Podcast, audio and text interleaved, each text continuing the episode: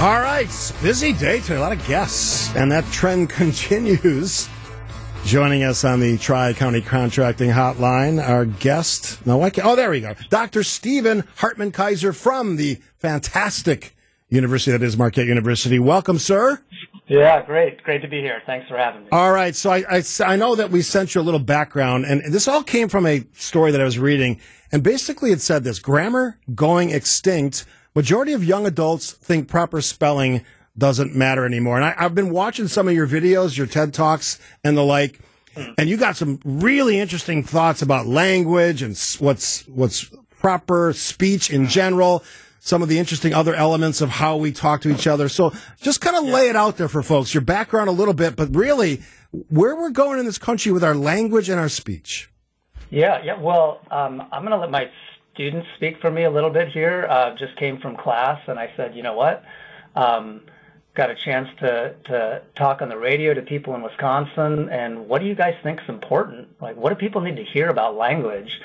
Um, so uh, I've got like five points they threw my way. Let's hear them. Uh, is, that, is, that, right? Yeah. So um, uh, here they are. Language change will always happen. Um, and actually, I, I, just was catching, I think, the tail end of your conversation. You're talking about uh, changes in sort of workplace. Yes, dress code. Dress right? code. So, I mean, there, there's there's some interesting corollaries. There's not a perfect analogy, but um, language change will always happen. Uh, number two, writing is different than speaking. Uh, number three, the most important thing is to get your point across. Intelligible, effective communication, um, which is not the same thing as proper grammar. Uh, number four, uh, sometimes language difference is labeled as language deficit. Um, and then uh, last two are sort of more specific. Double negatives are not illogical, and the Wisconsin dialect rocks. I love that last one. All right, so, so, anyway, there you go. That's what they said to say. I wanted to be sure to get that front and center because I think it sets the stage for a lot of great conversation. All right, so are, are you are you saying or are they saying that how? Let's just use the social media example. How you write things in a in a social yeah. media post or even yeah. on a text doesn't matter when you're talking about language.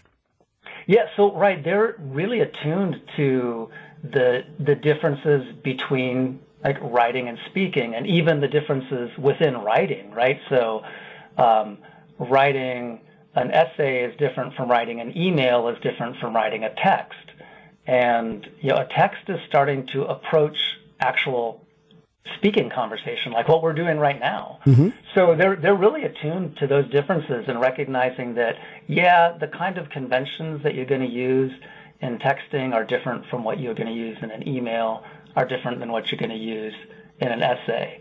So uh, yeah, there's no like real bright line, but they're definitely attuned to these small differences. You were talking about generational differences. You alluded to it with our yeah. dress code thing. So generationally, if if a group of younger people, and you can define it however you want, mm. doesn't write well, that doesn't. I, I, it sounds like you're saying it doesn't necessarily mean they can't communicate well. Is that correct?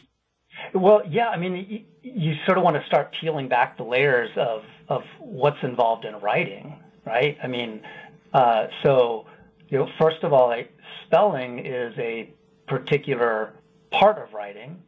It's the visual representation of of sounds, and you know, spelling. There's differences even between like what British and American English. I don't know. We spell tire differently. Theater. Y R E and T I R E. Like so, um, that's kind of one level of, uh, of of writing. But I think most people, when they think about like good writing, they want something to be um, clear, effective, um, that that explains uh, a particular point of view. And there's a lot of ways that can be done effectively. Uh, so that's I guess that's where I would start with um, thinking about uh, effective writing, good writing.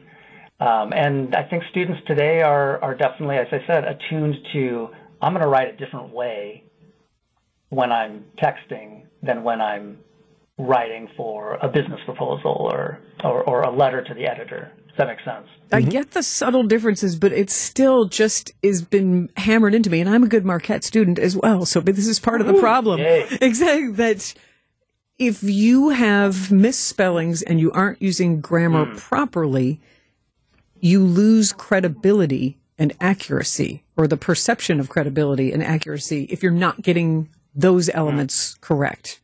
Mm-hmm. Yeah, I think that what you said there is really a great way to say it, right? That um, you might be communicating the same thing, um, and the communication might even be clear, um, but there might be a, a perception associated with at least certain, you know, uh, and, and certain ways, uh, uh, certain forms. And I, I, I'll use a double negative here, I guess, as one example. That's kind of easy to um, to, to note because nobody misunderstands a double negative. Um, you know, if I say I don't have no donuts, which sadly happens to be true right now. Um, I got some great ones at Barthel's Fruit Farm this past weekend. But, you know, they're not, Oh, So, shameless I- plug there. yeah, yeah, right. Uh, um, so I don't have no donuts. Nobody's.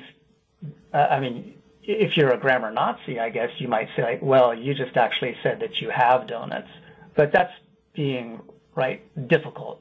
Everybody understands you actually mean that it's negative, and nobody would dispute if you add a third negative. Like it's not math, right? If you say I don't never have no donuts, now it's negated three times. That doesn't suddenly make it negative again, right? So grammar's uh, uh, grammar's not math. English is not math. Um, there's nothing illogical about that.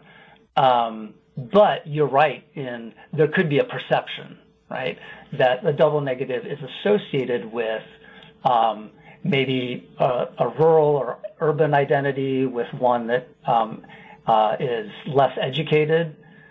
It, it, it really doesn't reveal anything about the person's intelligence or their point, but it could be associated with that. So it's the same way, like I think you, again, kind of referencing back the discussion of, uh, of, of, how we dress.